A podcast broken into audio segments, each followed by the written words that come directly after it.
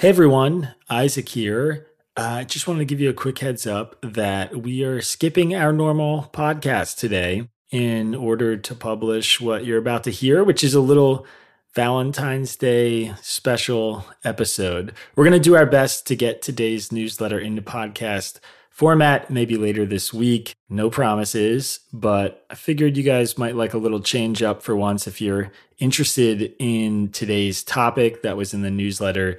It is about the Twitter hearings, and you can go find that on our website, readtangle.com, or in your inbox if you're a newsletter subscriber. Otherwise, I hope you enjoy this very special edition for podcast listeners only.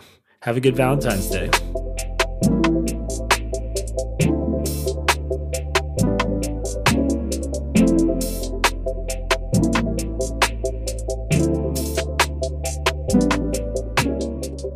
Good morning, good afternoon, and good evening, and welcome to the Tangle Podcast. That new music you hear, that's the sweet, tender sound of our Valentine's Day podcast introduction. Because on today's episode, we're doing something a little different. We are sitting down with a first year Temple Law student, a former actor and director, the main character in one of the most popular Tangle pieces ever published, a New York lifer now stuck in Philadelphia, Pennsylvania, the love of my life my wife, Phoebe Blake Paget. Phoebe, thanks for coming on the show. Thanks for, for having me. Are you nervous? Yeah, a little bit. More or less nervous than performing on stage in front of people? Oh, uh, I think more. okay, well, don't worry about it. I mean, everything you say will live on the internet forever. And uh, yeah, no pressure. I mean, that's my life every single day. So you're stepping into my world a little bit now. I people don't know this, or maybe they do, but they actually hear your voice every single day. Yeah. On the Tangle podcast. From executive producer Isaac Saul. That's right. I think probably less than five Tangle listeners know that, that Phoebe is the female voice on the Tangle introduction. Do you remember that that guy got pissed off about that? I sure do. Yeah. Phoebe and I spent, this was in quarantine. We launched the Tangle podcast during COVID we had this really beautiful, cute time recording the introduction together. Wait, sorry. Just t- to set the stage, I requested it. I said, "Let me let me record this because I had to make the introduction. Everybody loves our introduction. I get compliments on the music. We're not using it today, which is ironic because we swapped in some sweet Valentine's Day music. Everybody loves the Tangle intro and we had such a good time recording it. And then this guy wrote me an email and was like, You're, it's like, I find it basically gross that you're like reinforcing the patriarchy by having a f- woman's voice introducing you on your podcast. And we had just thought we had this really beautiful, fun, cute thing where we did the introduction together. And then the first day the podcast came out, somebody wrote in and basically told me I was an asshole for having your voice on there. So he made like a pretty specific. He was like that using this female voice to introduce a male producer is like having girls in bikinis selling hamburgers. yeah, and I was like both offended and also like, hey, now does that mean I have a hot voice? It was uh it was really weird. I I I am very my attitude with readers, my rule is always that I I give everybody one email of like I don't care how unhinged your reach out is. It doesn't matter how angry you are. I will do my best to respond in a very nice, kind way. And that guy, he he tested my patience. I sent him kind of a scathing email back and said, you know, you're basically a lunatic and That's is- not true. You did not say that. That's that's not true. I didn't say I didn't call him a no, lunatic. You were like I risk no. I said you didn't say that at all. Actually, what do you think? you were very respectful. You were like, "I totally understand where you're coming from, but this was just a thing that I did with my wife." She, I think, you even said she has a background in theater or something, and so this was something that we did for fun during a horrible time in history. So okay, yeah, all right. That's a nice. That's a pretty good look into our the dynamic of our relationship on Valentine's Day. Is Phoebe correcting me and calling me out for a story that I try to make sound a little bit better. Okay, so first of all, this is your Valentine's Day present. I hope that's okay. That's great. Yeah. Are you happy with that? Yeah. I've given you some pretty terrible presents. I think we'll, we'll Sure talk about that a little bit on Oh, this. I.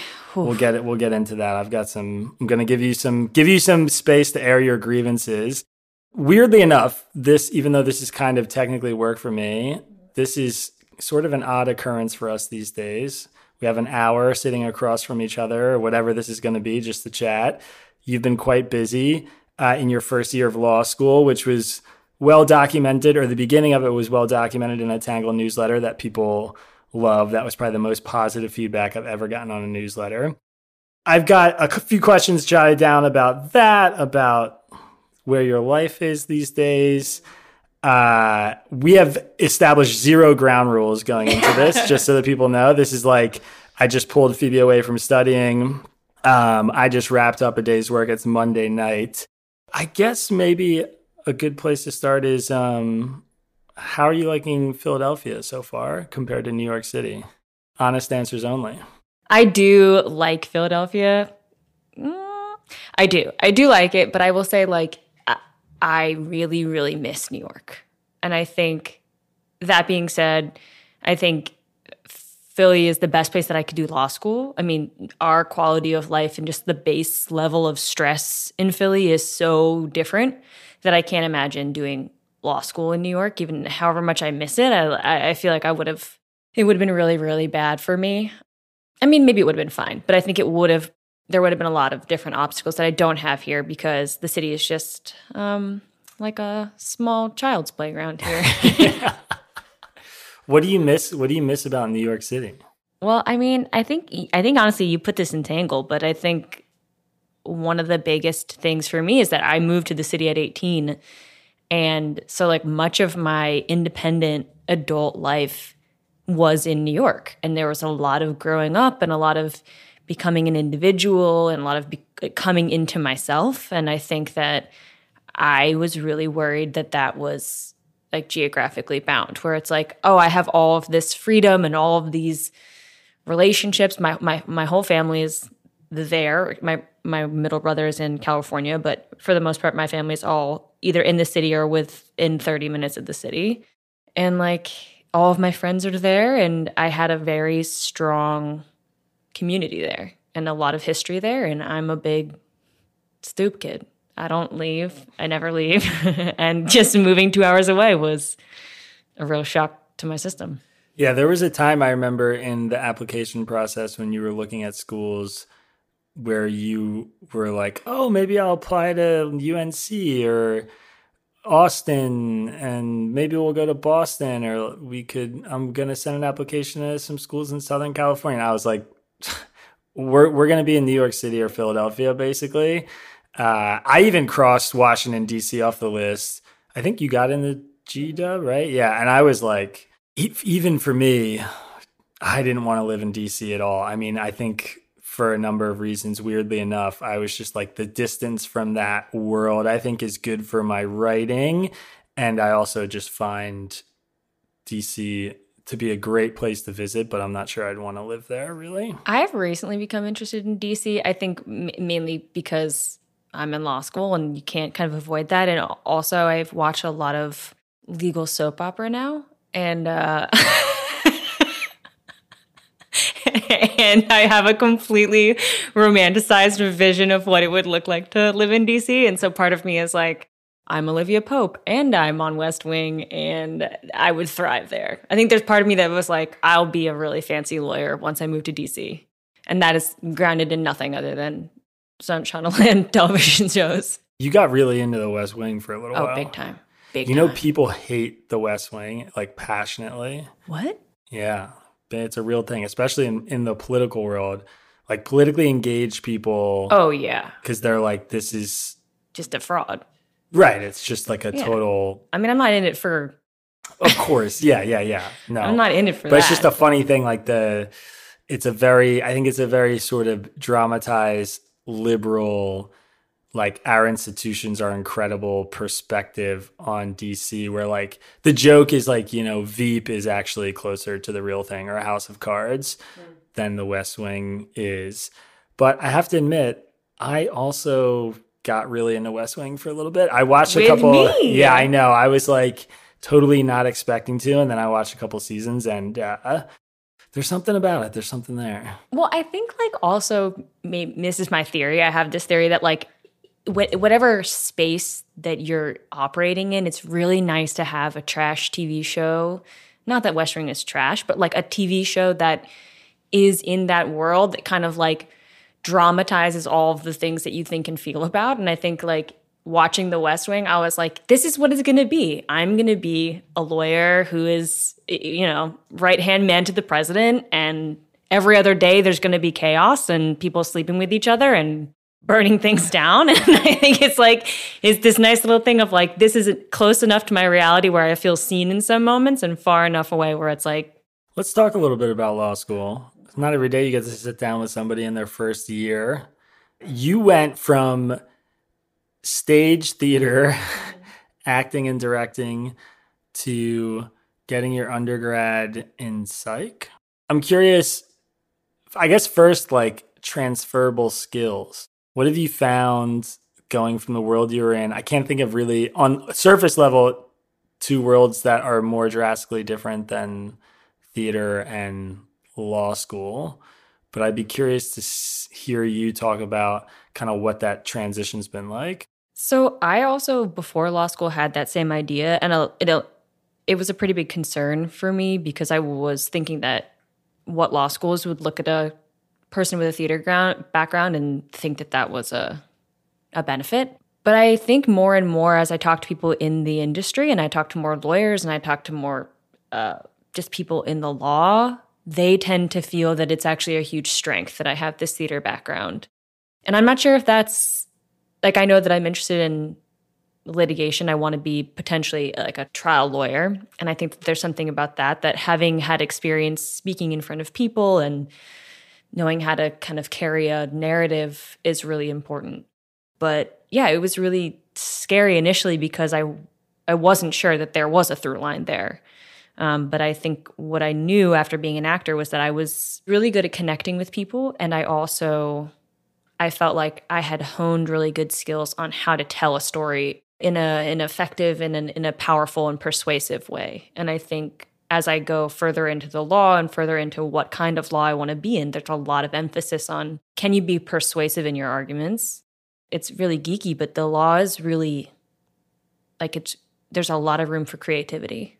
And I think that like having had a creative, you know, kind of like stereotypically creative background, my brain is ready for that of thinking creatively and thinking n- in narrative form and all of that. Yeah, I've, it's very easy for me to imagine you being in a courtroom, well, putting on a show. that might be a little bit more about our relationship. I just, uh, I think that you are with commanding a room is definitely a strong suit of yours.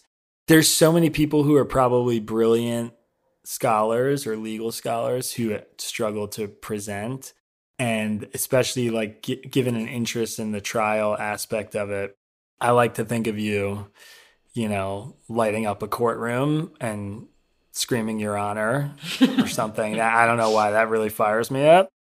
So class lineup right now what are you taking? Constitutional law, international law, um, criminal law, legal research and writing, and property. it's a good lineup constitutional law is probably most relevant to my world w- let's hear those ranked most to least interesting to you currently okay, it's a little bit of a cop out, but I do like all of my classes. My most interesting and challenging class is definitely constitutional law. I'm most surprised that I like property.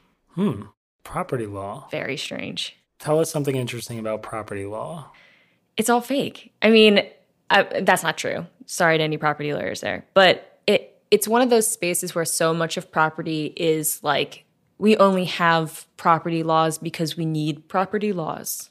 We only know what property is because we need it to be in relationship to the law and how we understand ownership and transfer and power and all of these things. And I think while that's kind of true in a lot of other spaces of the law, it's really a clear moment where we've created legal names for things so we know how to deal with them. So we know how to protect them, how to transfer them, how to value them, um, all through whether we identify it as property or not, and whose property or not.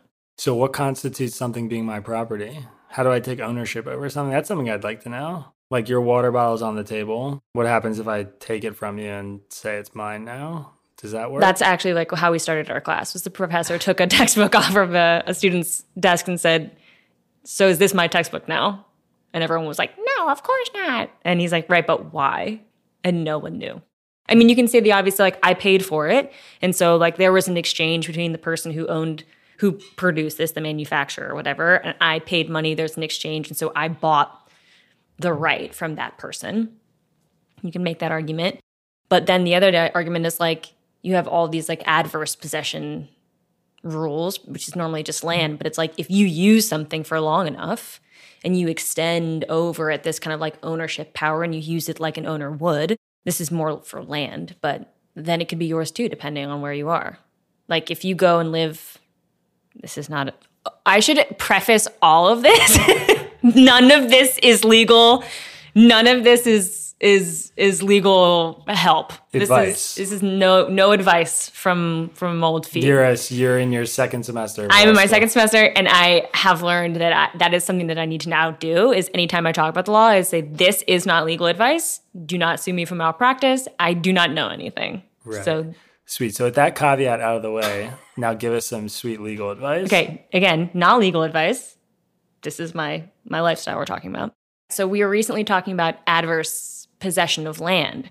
And so there are all these cases where it's like if you say there's like two chunks of land and you go and you think, "Oh, this this section is my chunk of land and so I treat it like a like a proper like a property owner of this kind of land would be or or how they would treat this kind of land and I do it for a series of years, like I do it for 10 years, then you have a legal right over it. And in it's, it's more complicated, but You mean like hold on, like if there was a cornfield and it didn't belong to me and I went and camped on the cornfield with a tractor and tended to all the corn and harvested it and watered it and seeded it and did that for like 5 years, then I could be like this is my cornfield now. Maybe if you did it for like 15 years, 20 years, and you also could prove that nobody else was there and you didn't have permission, that it wasn't like the owner was like, yeah, yeah, that's fine. But if it was like you thought it was an abandoned field and you were there for 15 years and you were cultivating the land and all of that, it's, you know, you could make claim that it's that it's your land. And I am probably butchering this and some people are listening to this being like, this girl's an idiot. But that's all to say what gets really interesting is that the concepts behind those kind of laws that we have are about these other kind of broader social public policy things where it's like at the time that these laws were created we were really like we want people to build on land. We want people to develop wild unowned abandoned land. And so a lot of these laws come from things that are really not the way that we live right now right? There isn't unowned abandoned wild land that no one has claim to that people can go and stake on and and take over. So it's it's really interesting to see like a lot of those laws were reflective of how we were trying to transfer power and how we were trying to establish power and how we were trying to uh, or what what behaviors we were trying to encourage and incentivize in people I mean, I love that. That's just the kind of I won't say legal advice because we're not allowed to say that. it's not legal advice. That's just the kind of uh, legal That's the kind of legal theory that I like knowing about. Like, hey, if I ever want to steal somebody's cornfield, I could just go That's take care not of it for ten years. What's the one? Isn't there? Uh, there's another crazy property story about a guy's like DNA or body. oh yeah What's that one? I like that one. Yeah, so this was a conversation which which thinks well, I think the one that people know of is the Henrietta Lacks story, or her her DNA was used for. Again, I'm not I'm butchering this a little bit, but used the DNA or something in her cells to to experiment on to create a cure or some sort of treatment process for.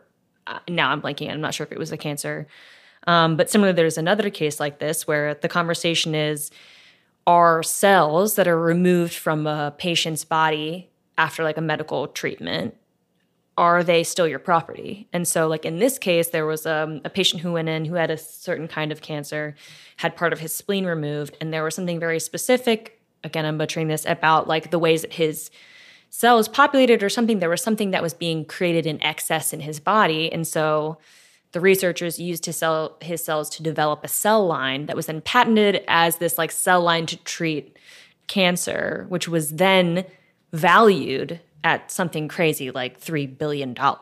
And so the the patient, the original patient, tried to stake a claim that the that those were his cells and they were he had ownership and they were a property of his and so he should be able to kind of like sue for partial stake in the patent. I love that. I mean that that to me we we've covered a few Supreme Court cases in Tangle and I find them so fascinating because all the good cases This wasn't a Supreme Court case. I know, I know. I'm just saying it reminds me of something that would be fought to the Supreme Court because it's like the answer, like you said, there's so much creativity there. A lot of the times I read about these Supreme Court cases, especially the really divisive ones, and so many people believe that there's just this black and white answer. And then the more you read, the more complex it gets. And I always come out in these newsletters just being like ah, it's like it's i'm very torn. I feel this way i feel that way. I can see the arguments on both sides because that's often just how i feel. It's never really simple. Do you know what the actual ruling was in that case? So the, the yeah the ruling was that he did not have a property right. Essentially that once the cells are removed from your body they're not you you cannot prove that you have like a property interest in them or an ownership interest in them but a lot of that was kind of based on this idea of so what he was suing under is conversion, which essentially is like a form of trespass to property. And conversion is strict liability, so it doesn't matter.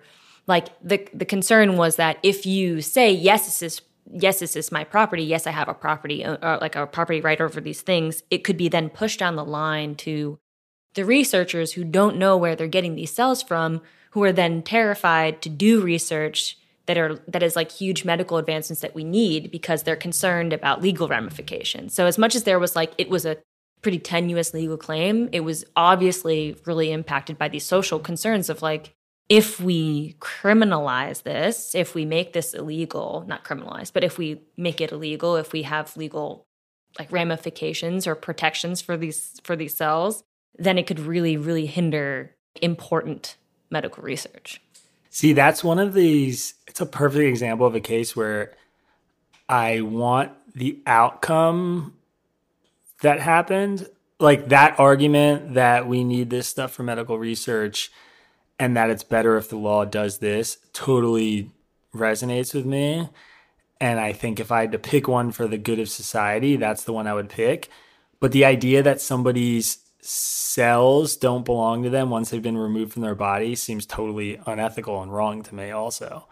At the same time like i i sympathize so strongly with that position of being somebody who would you know willingly especially unwittingly have their dna or whatever used for this research and other people profit off of it and all these things and not getting a cut of it that doesn't seem right to me either. Well, I will say, like, the way that, regardless of whether or not he had an actual property right, there would be the, still the concern of he wouldn't necessarily have a right to the patent or any of those proceeds. So, had they even established that there was a right, like that he had a property right or an ownership over those cells, it wouldn't necessarily have meant, and so I deserve a cut of this patent because the patent is different.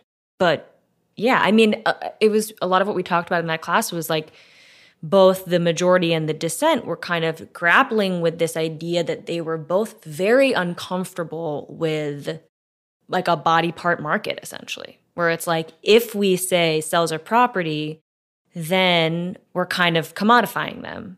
But interestingly the, the, the dissent said like if we don't give people property rights over their body then their bodies can be exploited for commercial and economic gain so there was this, they were both kind of wrestling with these, with the similar concept of like, something about this is sticky, something about this feels not right, that there's some moral tackiness to this. And it was just, it's really interesting to watch the ways that that breaks across the line, where it's like, and therefore, we need to provide property rights for cells, or, and therefore, we absolutely should not provide those rights.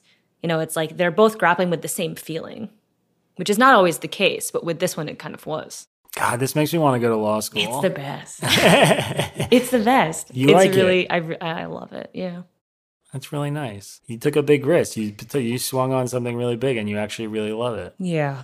You went from being a stage theater director to going to law school, and it turned out maybe it was a good good call. Uh, yeah, I think it was the best call. Aside from Marrying you? Is that your. no.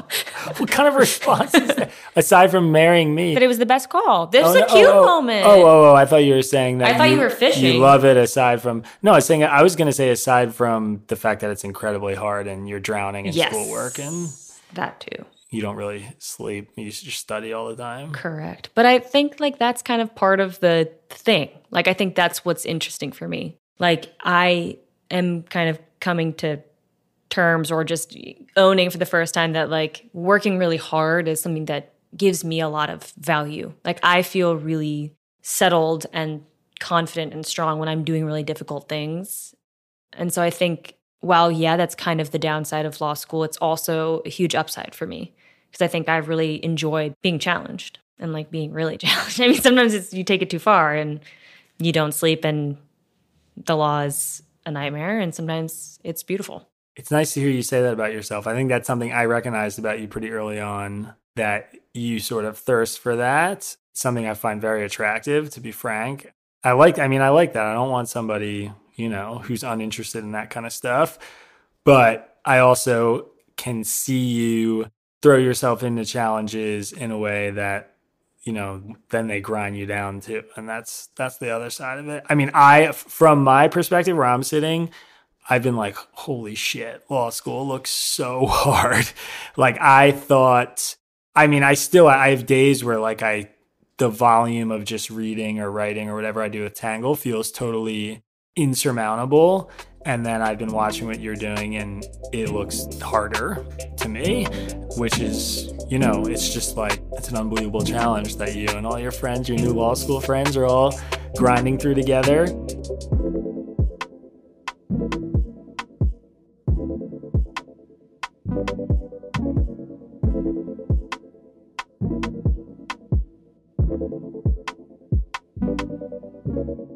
I wanted to say that this, I think, weirdly enough, has been the hardest podcast interview I've ever had to prepare for because I had to think of like questions and things that I haven't asked you about. You're my wife. So it's like, you know, it's hard to think about stuff we haven't really talked about before, or questions that might be new.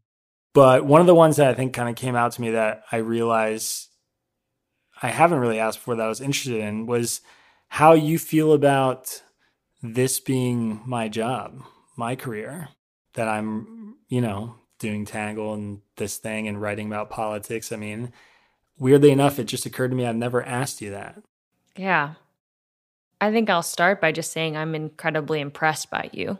Like, I think that, you know, this is my episode, but like, I am. Like, I'm really impressed by you. I'm really, uh, I, you know, there was a period of our relationship where you were working, you know, I mean, 15 hour, 16 hour days when you were working at a different, you were doing it, you had a second job, you were also doing Tangle, and like that blew me away. You know, it, like your work ethic was really, really inspiring to me and something that I love about you.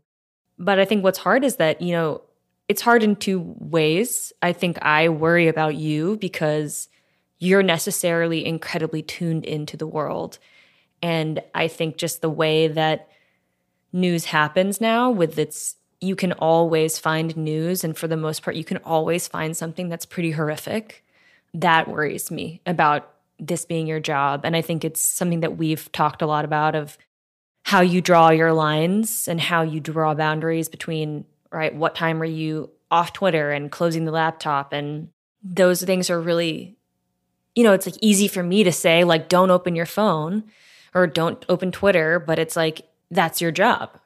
You know that's how you are you know su- supporting our family right now. And then like how you know like that's it's a really hard ask. But for your own person i think that those things are really strong and that's one of the hardest parts about it is that i just know that it's incredibly it's just really taxing and i think you've done a really good job at finding your boundaries and your levels but i think i mean by nature it's a lot It's a lot and it's really hard. And I think that you kind of have to be taking in a lot of information and news and and I think sometimes what that means is that you get a little clinical about things necessarily, but I think that's the other concern is like there's a little bit of like having to have distance and I think it's like, you know, if you see something horrific every day, it it doesn't hit the same. I mean, you feel you feel the same, but you necessarily have to take steps back from it. Yeah. It's undeniable that it's that part of it is taxing. I think I definitely downplay it to myself at least, like my voice. I wish we were on video so people could see how you were the look you were giving me right now. Yeah, I mean, I just they're just I feel so blessed to have the occupation that I have. Mm-hmm and the job that I have, and I love the work so much that it's hard for me to frame it that way or think about it that way. But I definitely notice. I mean, I think it came up when we were talking about like the Tyre Nichols thing, where it was like, I watched the video, and then it's like, it's it. There's very little room for like the emotional. Yeah part of it and then it's just immediately going into this kind of like analytical how are we going to cover this? What's like you know it all gets processed through this tangle lens. And that part does worry me a little bit. Like i because i'm like i know that there's there's something there that's happening that's not totally in the conscious part of it.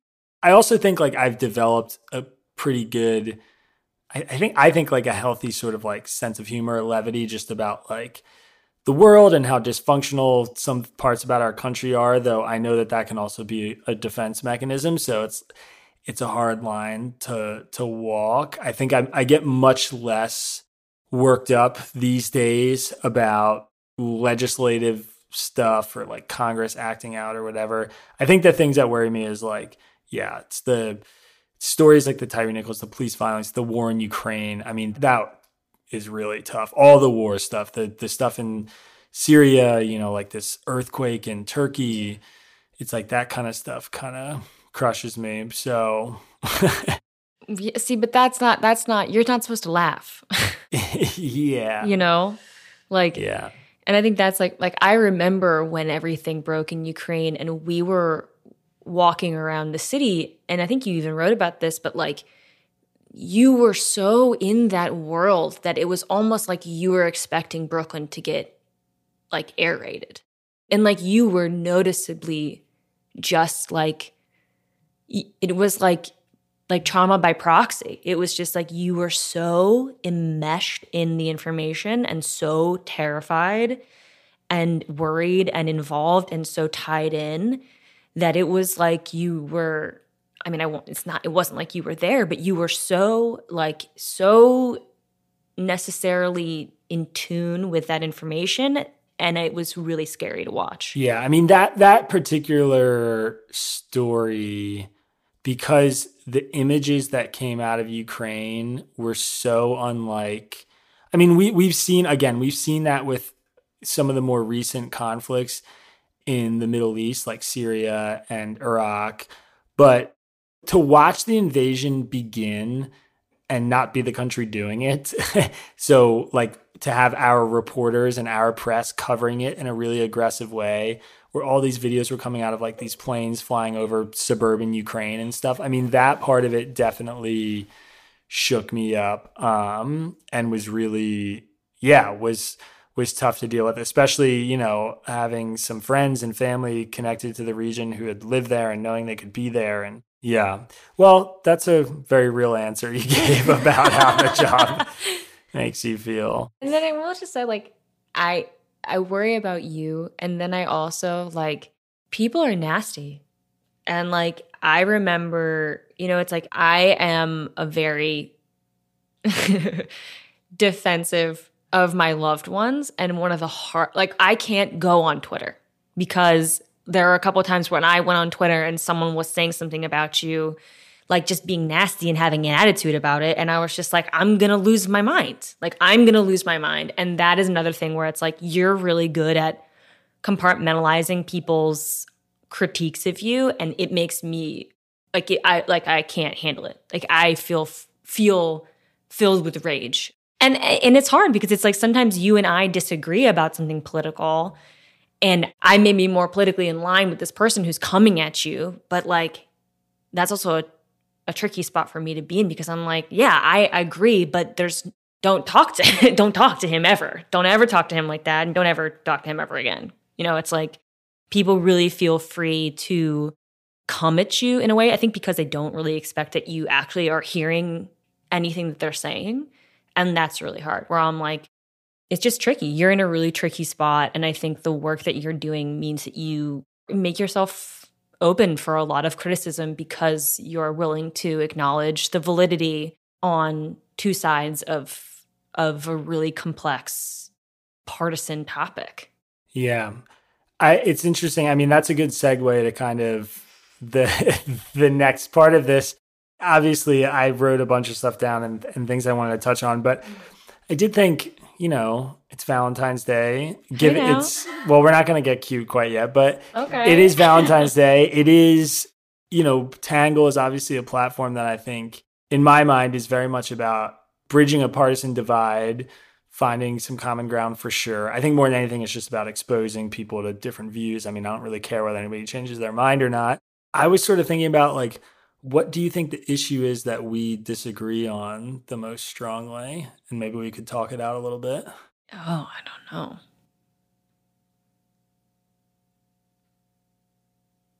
I'm like, ner- I'm nervous.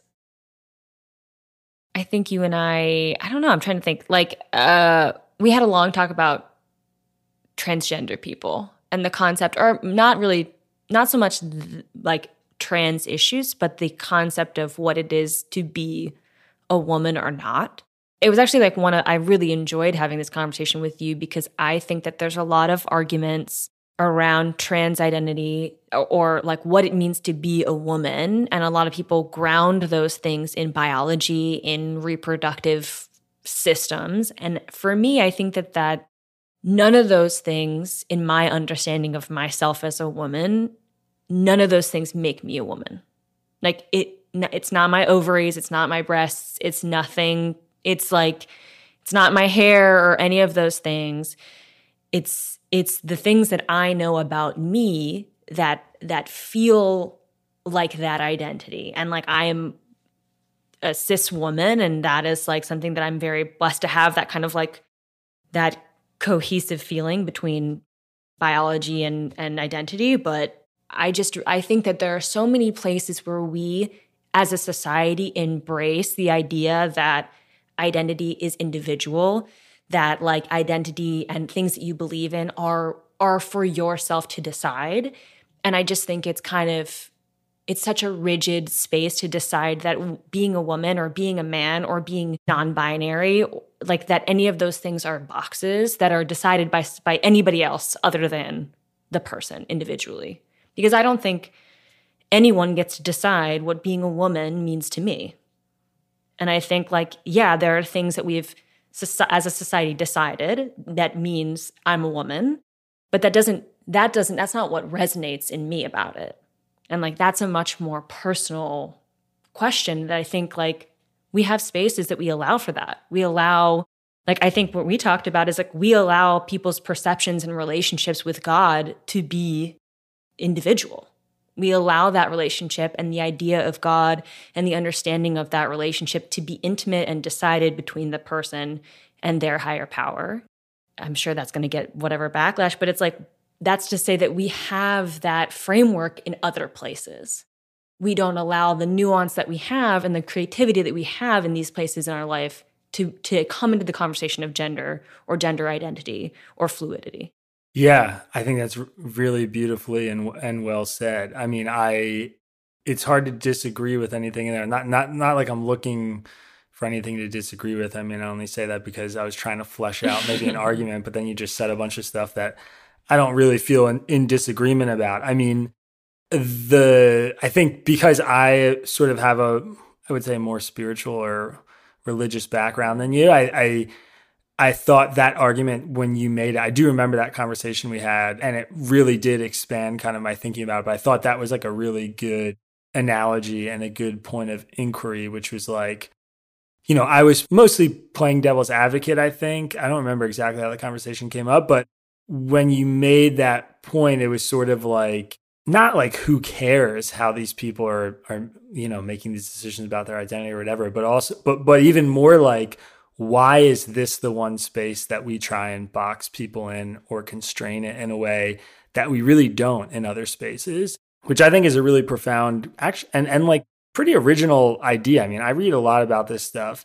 I, I know that you might not think that. I, i'm sure there's tons of scholars in the field and things like that who have addressed the argument that way, but I don't hear it spoken about that much, at least that way, at least in like the political discourse. I think the political arena is probably where like the most rudimentary and bombastic and kind of like just assholey arguments about trans issues happen. I think like a lot of the really interesting conflict and arguments about it happen more in like uh you know the academic setting or the medical setting, which I, I find really interesting. That's a, so I before before I, I I asked this question and then I wrote down what I thought. Well, I was going to ask, what do you, what do, what do you think, Gareth, that we the most disagree on is? I would say probably gun rights, and then maybe like speech issues. Interesting. I mean, have we ever? I, that's I'm surprised that you say because I feel like we haven't really talked about that. Mm. Where do we disagree? Well, like generally, I think the tension, the nature of our relationship is that your politics are much more left than mine mm-hmm. on most issues. I'm much more, I mean, maybe I'm not. My, my, mindset is like, I'm a pretty radical free speech activist believer. Like, I, I think, like, you know, there's obvious lines where like speech is against the law. That's it's you know I'm not I don't I'm not like an idiot. I don't think there are people out there who are like free speech no matter what, and they think that that means that you can just like say and do whatever you want whenever you want, which isn't actually how free speech works. We did a really had a, had a really great podcast actually with Grace Lavery, who happened to be a trans woman who had a really fantastic perspective about how these issues impact trans people in the public square. That's one of my favorite Tangle interviews I ever did but I would say like I'm just much more tolerant of people's expressing their right to free speech and saying things that I maybe find offensive or boring. I think like I don't know. What do you think? I mean, I, eh, well, here we go. I mean, this is. I think my feeling about that is, I think I, in general, have a little bit of this idea that like for the sake of moments of progress and equality, that it's sometimes necessary to like take the L like when we were talking about, I don't know why, but with trans athletes, where it's like, oh, like these all these arguments about these trans athletes coming in in different divisions, and what if they're losing, and all of that. And my thought is like, who cares? like I'm not an athlete, and so maybe I don't understand that, but I do think that there's something for the sake of like that I am for a level of like loss of individual privilege for the sake of these things that have been historically oppressed, right? Not these things, but like people, identities. I'm much more willing to say, like, for the sake of bettering and making the world more or making our country more equitable, I'm for like sometimes you take the L, take the L. Like sometimes you just you can't have it all. And like I remember this being part of like the the law school application process is like the nastiness online of the idea that like oh i'm not getting into this law school because i'm not this this and the third like i'm not i don't hit these like identity boxes and so uh, to be to be clear just because i know what you're talking about but i think listeners might not totally understand is when you were going through the law school application process you were in a lot of like law right. school subreddits yes, yes, where yes. where applicants were who were getting rejected from schools were going online and being like, "Oh, I didn't get in because I'm not like a black queer or whatever." You know, they were just like very basically a lot of like white men being pissed off about not getting into schools. And liberal white men. Like liberal white men and liberal white women and liberal cis white women who who all felt slighted in these spaces and like and you know, it's like whatever. I don't want to be like on my high horse about it, but I'm like if I if I don't get the opportunity because the opportunity is going to someone who has historically not been offered that opportunity, then like that's the win. Like that's the win. Is that like it's it may not be me, it may not be me walking through those doors, but like that is that's the good thing. Like that's the thing that I stand for. And so sometimes it's about not getting what you want or not getting what you would hope for yourself in every moment and understanding that by not being able to have it all then then that's the opportunity for others to have that slice of the pie. And i think there's such an achievement mindset for people and like you deserve to have what you work for but if you don't get it it's it, it's not i don't know that like that there's grace and like and humility and like all of these things in not getting what you want and not getting what you want being like of service to something that you care about. It's funny. This is I think this argument is actually has nothing to do with the speech issue stuff. Yeah, I don't I don't have anything I don't know wait. I don't I don't know how we got here totally, but now that you're saying this, I, I actually think this is probably another area where we have some interesting disagreement. I mean, I've written about affirmative action in Tangle, so my views on this are like very public and transparent, but I saw obviously you showed me like a lot of these it was very juicy, dramatic to watch students find out whether they're getting into these schools and how they're reacting online. And, and we spent some time in these message boards, and there was some really ugly stuff in there. Like I, you know, I'm in no way am I like those people seem like good people. they did not, and and I think they're representative of like a view in the country that is like really fed up with any kind of you know, whatever you want to call it, affirmative action, race based, whatever, uh, w- which I think there are some people who have good, honest disagreements with programs like that. I mean, the affirmative action case, for instance, that's in front of the Supreme Court right now, which you're, if you don't already, you'll certainly know more about it than I do soon, is obviously you know, it's like that's sort of a specific place where you can talk about actual disagreements.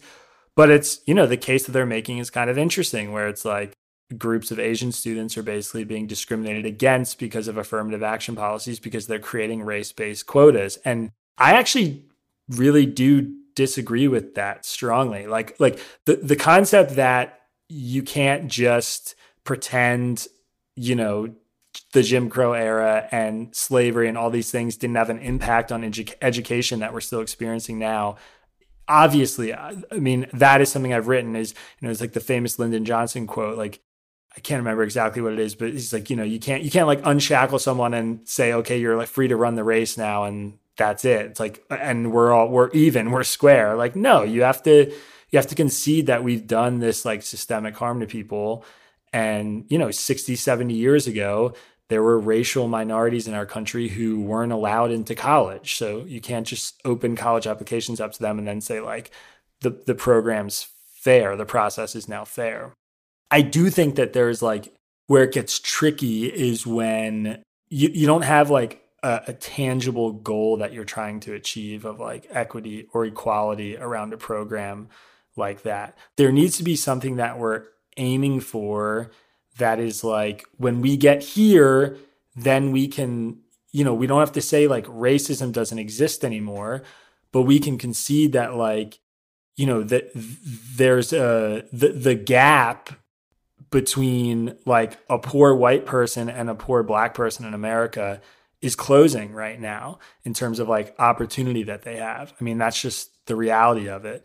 And you know, uh, uh, at this moment, maybe not right now today, but I think at some point before affirmative action programs end, there will probably be a time when, like, you know, certain demographics, whatever it is, Black or Hispanic students are going to have advantages over uh, white students who have like same upbringing or whatever.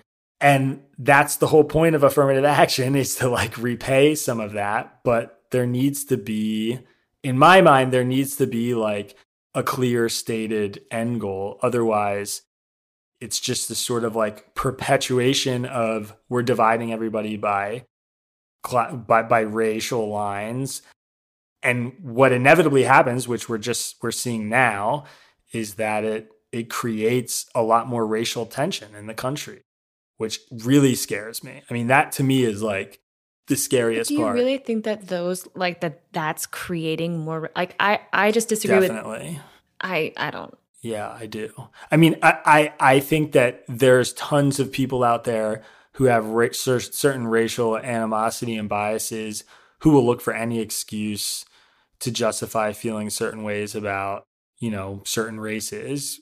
I also think that they're, you know, justified or not, there are going to be more and more generations of students or whatever, kids who view themselves as being really different from people who are of other races than them.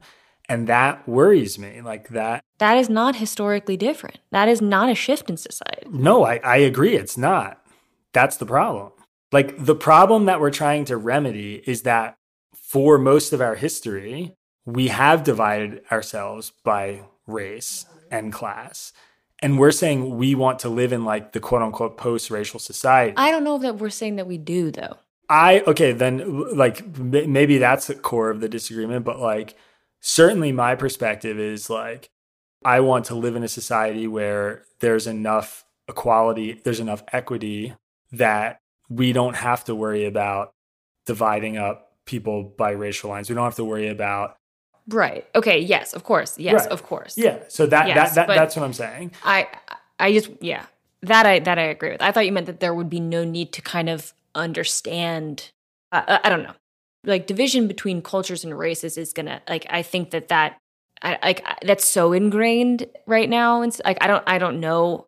I think it's ingrained, but I think it's also really reinforced, and I think it's I think it's one of the objections that a lot of people like a lot of people who are fighting, you know, like the DEI movements and stuff like that. I think it's one of their objections to it that really resonates with me is that there's like I, I, I genuinely feel really torn about like an all black safe space on a college campus.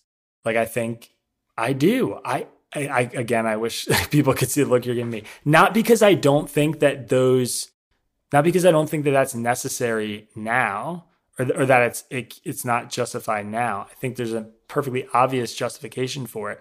I just think that long term. But we're not dealing with the long term. We're not dealing with the long term. So I like I understand you like like these ideas of the post-racial society and all of this and like that's great in the hypothetical but that is not the reality that we live in that that sounds like you're fighting a battle on a hypothetical ground where it's like, yeah, sure, eventually, hopefully, those things will weigh negatively in the opposite balance because we've made these strides so that things feel more equitable. But I don't believe that we're there. And so I think like trying to combat those spaces preemptively, being like, one day these will isolate people who where we're not drawing lines racially, but we're drawing lines in class or we're drawing lines, uh, whatever, in gender or all of these things. Sure, but that's not what we're at. And so I understand potentially the hesitancy there, but I tend to think that that is a that is an argument in the hypothetical, where it's like that's not the reality that we live in. We don't live in a post-racial society. We don't live in a society where everyone has been made to be able to access the things that everyone should be able to access. Like there is no baseline platform for everybody. And so like yeah, I hear the argument, but it is it does not feel to be founded in the in our day-to-day life. Yeah i think that's a great point. I mean I, that part i agree with you on and i think that that's like that's ultimately why it's i'm not like we need to tear down these safe spaces or whatever for students. Like I, i've never really yeah no you're not but you're also like I, like well i i i genuinely do i when i view them i see the symmetry of like we are we are just drawing these lines again.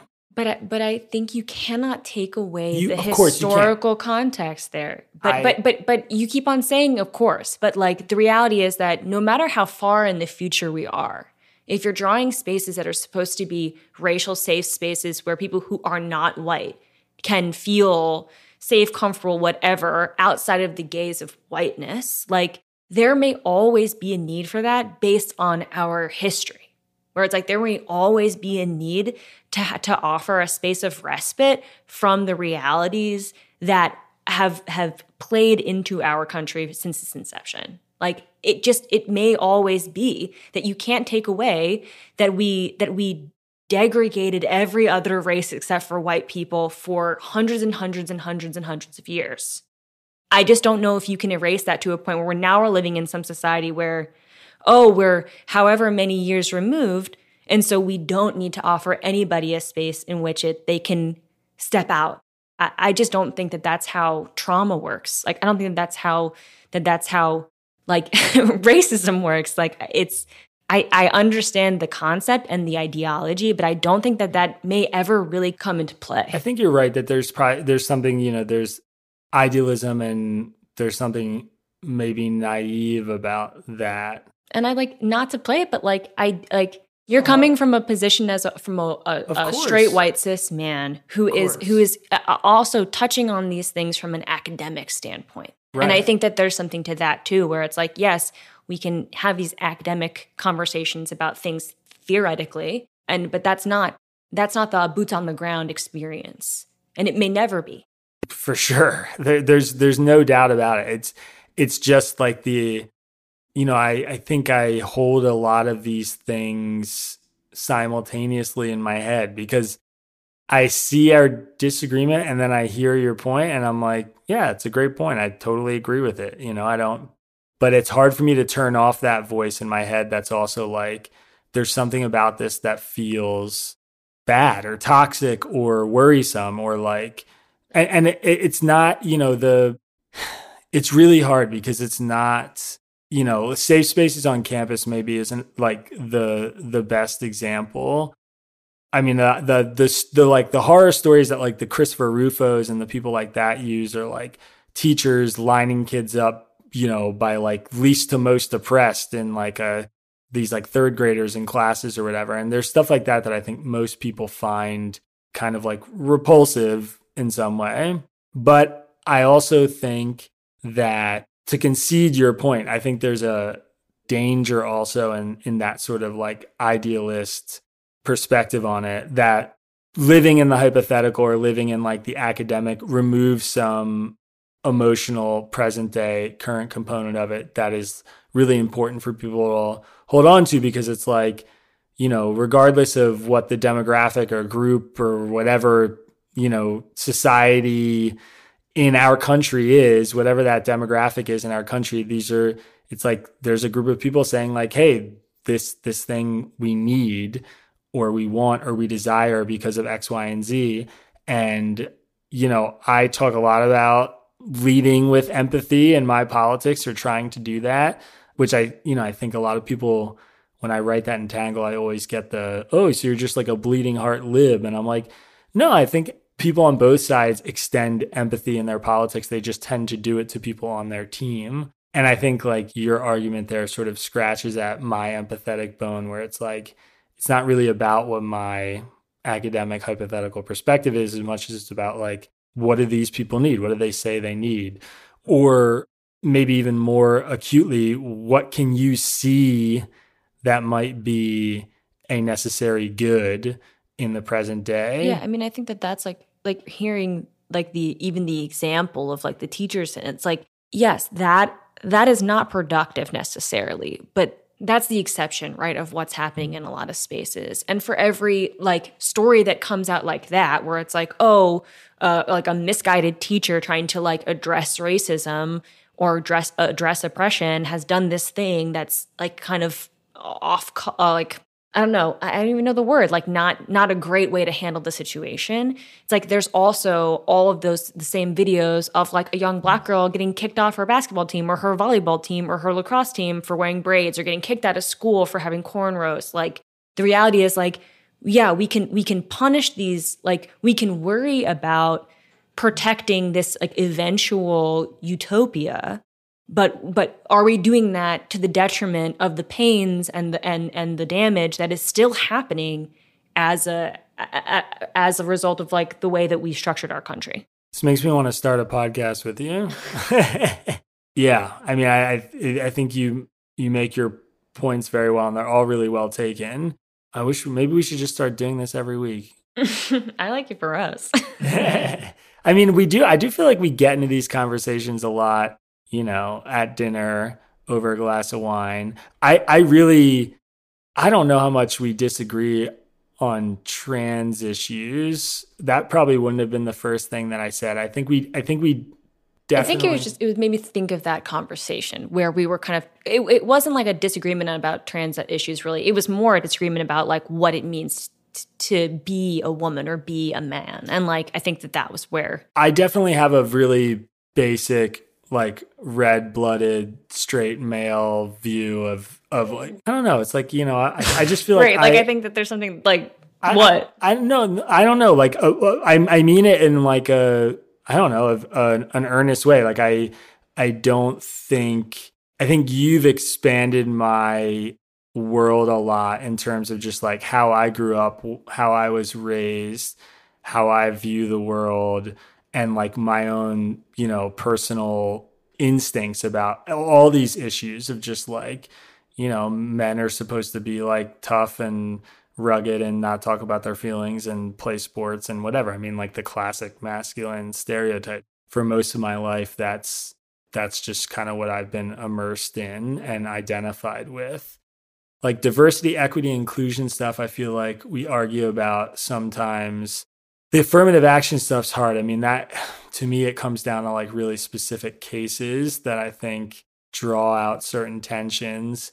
I really thought that you were going to say like gun rights or something because but I feel like when do we talk about gun rights? I don't know, but like I feel like I like guns and sort of.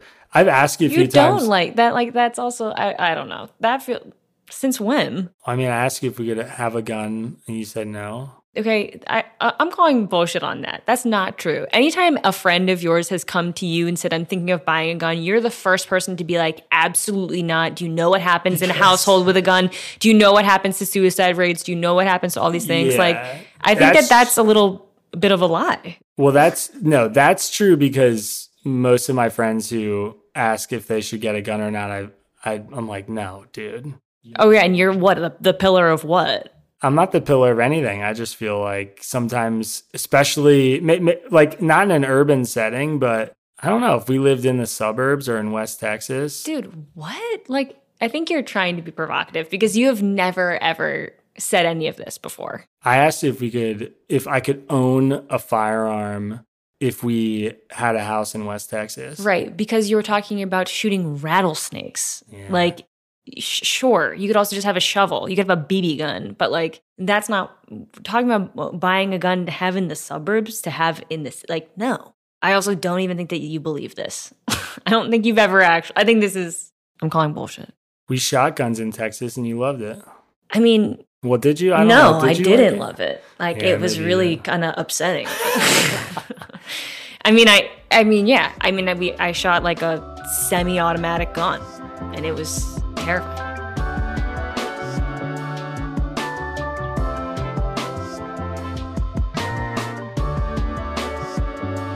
All right. We're over an hour. We're at an hour and 15 now. I don't know what you would have guessed if I said. I've got some rapid fire stuff here, some Valentine's Day rapid fire stuff.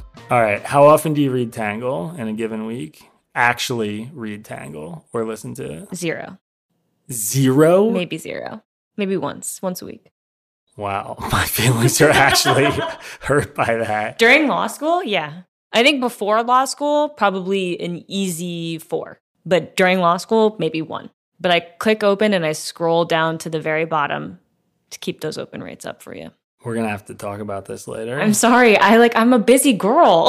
it's 10 it's 10 to 15 minutes a day. Is it? It is. Is it? It is. Is it? I very rarely fake those numbers. Okay. Well, yeah, that, I would wish I had 10 to 15 minutes of leisure reading. All right, what's your least favorite thing about me? You chew with your mouth open. Yeah, I do. I'm working on that. That's a problem for me. I eat too fast too. you eat too fast, you eat like you're never going to be fed ever again. You've got some poor table manners. And one I'm of the them is- youngest of two brothers. Oh my god, me too. I have two older brothers also. Grow up. They didn't do it. They didn't do to you what my brothers did to me. They didn't steal your food and Oh, they didn't. And you don't you didn't have the appetite. You never had the appetite I had. That's a sexist thing to That's say. not sexist. Yes, it is. Yes, what are you talking is. about? What's sexist about that? How do you know about my appetite when I was 12? Well, what do you know when about you were it? 12, but today and certainly in the like whatever it is. Yeah, but as a growing person you. going through puberty, well, you you knew about my appetite? You think you ate as much as me when we were both 12 years old? Who knows? Maybe. No way. You definitely you're you eat like a bird compared to me now. Are you What world are you living in? You don't think that's true? No. You have to stop me from eating your food when we're done dinner. Right, but that's not that's that's because you don't have any understanding of your limits of your body.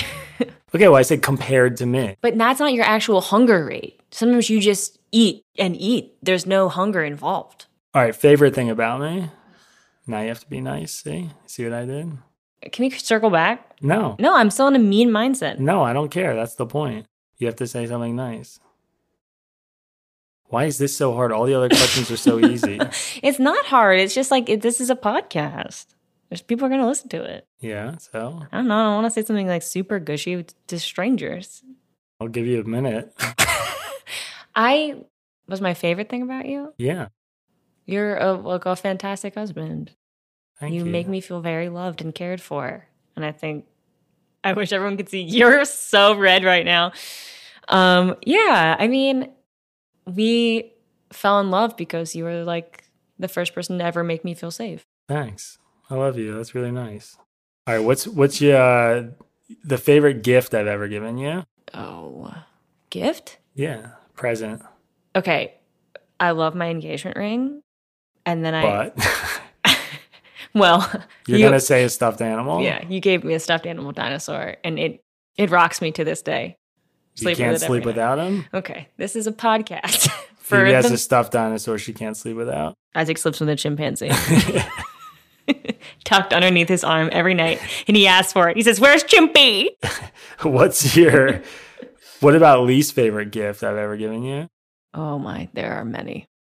You- I'm I'm a notoriously One out of pocket gift horrific, horrific. I've done some bad stuff over the years. One one year, you gave me a cookbook that I didn't cook with, with a strange butterfly inside and a pair of leather flip flops. that was particularly harsh. Um, that was bad. What are some other bad ones? That's pretty bad. You gave me that the we the you, you bought me a strange painted elephant picture that's hung in every apartment that we've had that you've insisted on hanging up. It's not hanging up in this apartment. Sure isn't. You finally It sure isn't. I bought that in uh Thailand. Yeah, I bought that in Thailand. That was a great gift. Okay. What's your favorite thing about me? My favorite thing about you. Yeah. Uh I mean, See, it's hard. yeah, it's hard. It is hard. Yeah. I would say I think your empathy is the thing that I admire the most about you. Like when I think about the part of you that I am most impressed by and like genuinely moved by, it's that you have this unbelievable capacity. I mean, I think anybody who listens to this podcast just heard it in the context of like the political discussions we have, but I think you have an unbelievable capacity to put yourself in the shoes of other people and imagine what their world is like and genuinely feel for them in a really authentic way that I don't have that like I have to practice and yeah and I think that that's like really beautiful and I also I find it really challenging because I think you're again just like the conversations we just had I think you're really good at sort of poking that empathetic bone in other people too. Like you're good at framing things like that like we'll think about what it's like to be them imagine what they're feeling right now and that comes out you know most often not in like political ways but just in day-to-day stuff where i think i'm being thoughtful and then you make me realize that i'm not i'm not being nearly as thoughtful as i think i'm being right. But usually that's about like, are you being thoughtful with me? Yeah, but not just with you. With that, I mean, with with the world, with people, and like, and and again, like, I think it. I especially admire it because it's something that I personally try and do, and personally take a little bit of pride in. And then you're just way better at it than me. I, I think my favorite thing about you is probably just how you talk, like your general inter, like the way you interact with people. Like I love being in social situations with you. Like when I go out or I'm like at a party or whatever, like go to dinner or something and you're not there, I'm always like wishing that you were there. Yeah, I just you're I think you're you're really you're very outgoing, you're a quick talker, you're a classic New York girl with like your Jersey. Jersey girl with your Well, big both. Yeah, both. But you are more a classic Jersey girl with like the hoops and the finger pointing and the long nails and like some attitude. And uh, I think that was like the first thing that I was really attracted to. And I think it's to this day, I think it's my favorite thing about you is that you're you've got you're tenacious. You've got you got some fire inside, which is which is really nice too, and it's fun to be around. Thanks. You're welcome. See, I wish they could see you now. All right, last two. Describe your ideal date. This is a cheat. It's not a cheat. I mean, yeah, I shouldn't have to just because you can now you have it on record and you can just cash in on this. For sure. This is a pretty cliche question though. Describe your ideal date. I mean, this is one of the this is the one I put like the least thought into. Mm. I love a, like a bougie cocktail. Mm. Like I think that I love pretending that I'm really fancy. And so that would mean like dressing up really nice, going to like a like a fancy cocktail bar, sitting at the bar having like a really beautifully made cocktail and then going to dinner, like an early dinner and sit outside. It's warm when we're having this date. Sit outside, eat dinner, sit down slow, casually, no rushing. You're not rushing eating. I don't ever have to talk to you and your mouth full of millions of foods, slow meals, slow having coffee after the fact, sipping coffee. That's nice.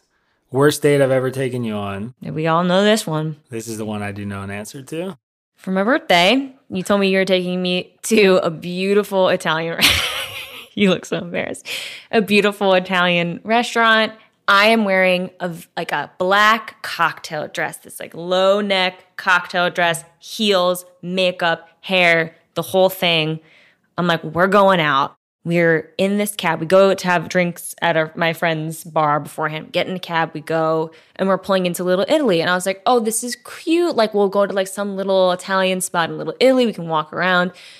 And we pull up to a place that is essentially an Olive Garden, like an off brand Olive Garden. And Isaac is trying to pretend like it's fine, but it's like me in a black cocktail dress and every tourist that's ever stumbled into New York in their cargo shorts.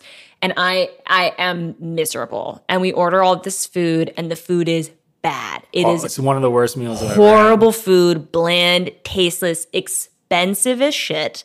And I think I just started crying at the table. You did. Yeah, you cried right there. I there. cried. Yeah. I mean, there was so much hype. You're like, I'm taking you to this this quaint little hole in the wall Italian spot, and then it was an Olive Garden. I got bamboozled by a TripAdvisor or something. I, I literally couldn't even tell you how I ended up doing that, but I remember walking in and thinking, I just made one of the biggest mistakes in my life. Horrific. Yeah, I'm sorry about that one. All right. Well, listen. Um, it's Valentine's Day. Is, I just want to say, like, this is an Isaac, a classic Isaac sign off. It's like, well, listen, um, it's Valentine's Day. Uh, I love you very much. I thought about, like I said, this was one of the more challenging interviews I've ever had to prepare for. So I thought a lot about like questions, what we talk about. You know, I knew that I know we disagree on all sorts of stuff and I figured we'd find a way to to get into that which I think we did pretty organically. And then I was thinking about how do I end this podcast uh, which I wasn't totally sure what to do.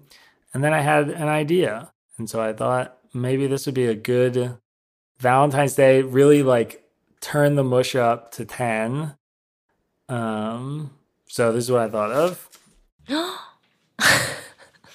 Isaac is pulling out an actual piece of paper right now. Oh no! I'm Do you know what this is? Are these our vows? oh, uh, oh, maybe. no. We had a COVID wedding, and there were a lot of people that we really love who weren't there. And I thought maybe it's been almost two years now since we've been married. We could revisit our vows on this Valentine's Day. Oh, I'm gonna cry for sure. for the whole world. I think you should go first. No. Yeah. You go first. No, because you want you want to hear about you at the end as the close off. Okay. Sorry, excuse my wrestling. You think you can get through this? Yeah, for sure. Isaac. So often when we look back at our story, I have said, who would have thought? As if the chances of our ending up together were truly unimaginable. But standing here today, six years after our first date, 11 years after your Facebook friend request, I think my response has changed. It seems so incredibly obvious that this is where we would be, and that it would be you all along. I could never have loved someone who didn't make me laugh, who wouldn't see my small but mighty family as indispensable, or someone who would be put off by my sharp but charming attitude. Safety is not a particularly romantic word, but you have made the world safe enough for me to take chances, to live bigger and bolder than I ever have. I used to be so proud that I could take care of myself on my own, that I didn't need anyone. But our love and your love has taught me that nothing could be better or braver than how happy I am to need you. I think back to our beginning and how carefully you solidified yourself as someone I could depend on. How you walked patiently next to me through the streets of Manhattan, around bookstores and museums, or how you sat across from me how you sat across from me in restaurants or side by side in Central Park, never pushing, just gently reminding me each time I turned my head that you were still there. Our love wasn't made in a single glance or a kiss or a day.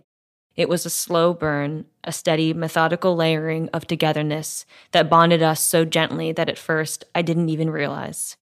But on February 12th, oh my God. See? but on February 12th, 2016, I did. I was upstairs at Old Broadway Synagogue, an Episcopalian celebrating Shabbat in an Orthodox shul in Harlem. and I looked over the railing at you sitting below and thought, that's him. The process was slow, but the moment was fast. I loved you and love you so much. Everyone knows I'm more comfortable teasing than praising you because someone's got to ch- keep that ego in check. But today I'm trying something new.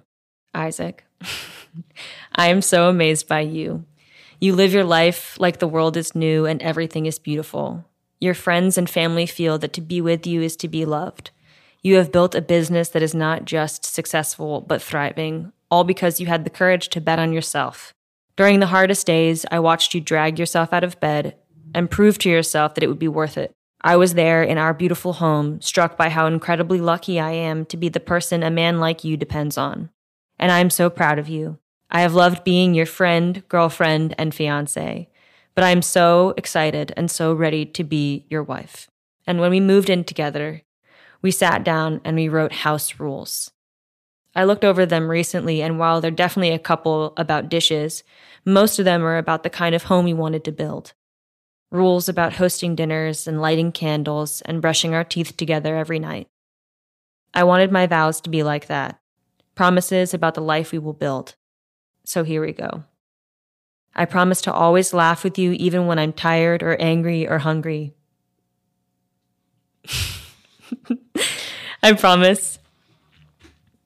I promise to speak when you need encouragement and listen when you need help. I promise to love you when it's easy and love you even harder when it's not.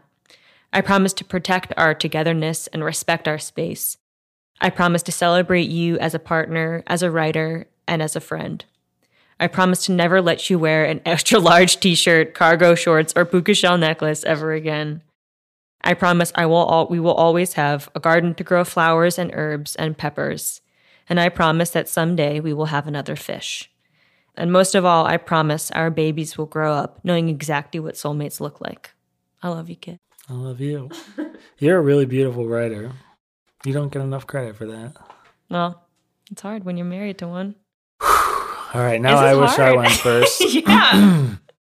Phoebe, nothing I can say here right now will fill up the cup the way it should, but I'm going to try anyway.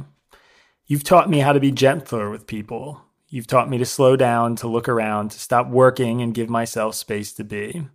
You've taught me to have higher standards for what vacation means, for what constitutes a good dinner, for what kindness is, for what communicating your feelings looks like. You've taught me to lower my standards substantially for what qualifies as a good TV show or a full day of activities. You've given me a brilliant, unwavering group of friends I didn't realize I needed, but I did. Two more brothers to seek out debauchery and petty crimes with, another mother radiating with infinite love, another father who can find the dark humor in the worst of life's moments.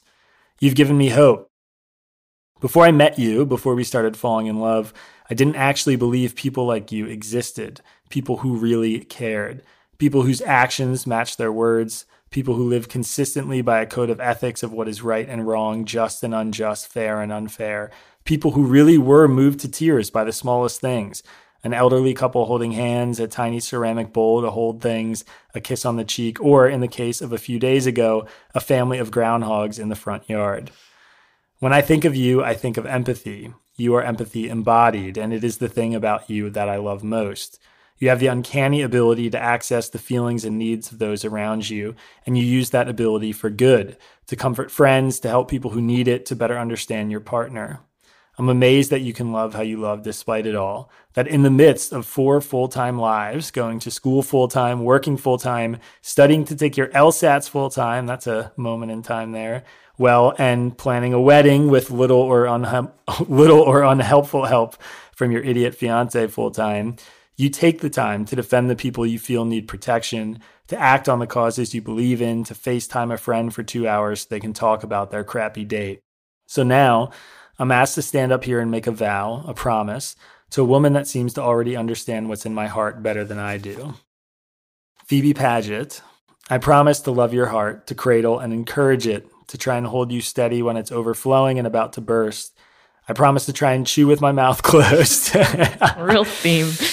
to learn to clean while I cook, to remember to turn all the lights out when I come to bed.